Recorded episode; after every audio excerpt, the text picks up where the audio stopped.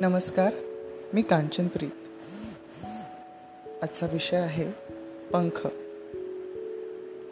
तुम्ही सुद्धा पाहिली असतील ना? चिमणीनं बनवलेली घरटी? एखाद्या घरट्यामध्ये चिवचिवणारी पिल्लं किती नाजूक. लहान मुलांच्या कुतूहलाचा विषय.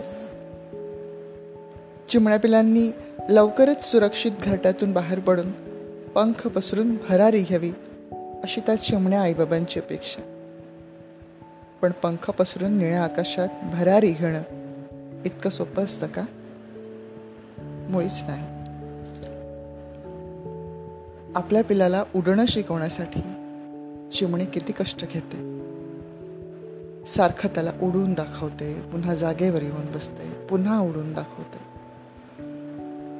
पण अजून त्याला त्या त्याच्या पंखाची जाणीवच नसते. नुसते पंख असून उपयोगी नाही त्याची जाणीव खरी महत्वाची. आणि जाणीवेनंतरची पायरी म्हणजे भरारी घेण्यासाठी मनाची तयारी करणं आणि वाटणाऱ्या भीतीवर मात करणं. हा अंतर्गत संघर्ष जो आपल्याला स्वतःशीच करावा लागतो तो बाहेर कोणालाच समजत नाही. जन्मदात्यांना तो समजतो म्हणून की काय ती सारखी सारखी येईल तुला कर प्रयत्न येईल तुला कर प्रयत्न असं म्हणत मनाबरोबर पंखातही बळ भरत असत. मग एका क्षणाला ते पिलू सिद्ध होतं आणि पंख पसरून भरारी घेत. पहिल्यांदाच घेतलेली भरारी घाबरून माघारी यायला भाग पाडते पण भीड चेपलेली असते.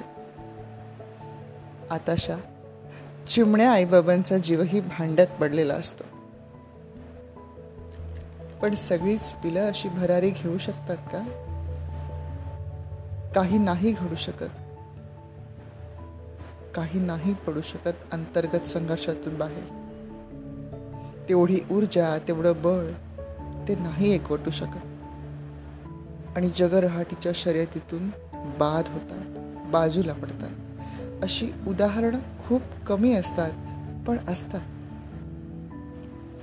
आपल्या पिलाच्या पंखात बळ भरणं हे प्रत्येक जन्मदात्याचं कर्तव्य आहेच पण त्याहीपेक्षा त्याच्या त्याच्या अंतर्गत संघर्षात त्याच्या पाठीशी भक्कमपणे उभं राहणं आणि त्याला या जगात समर्थपणे उभं राहायला मदत करणं हे सुद्धा महत्वाचं त्याचं ते उडायला शिकलं की माघारी येईल नाही येईल पण आपला आपला प्रवास तरी पूर्ण सामर्थ्याने कर. या समाधानातच या विचारातच जन्मदाते धन्यता मानत असते धन्यवाद.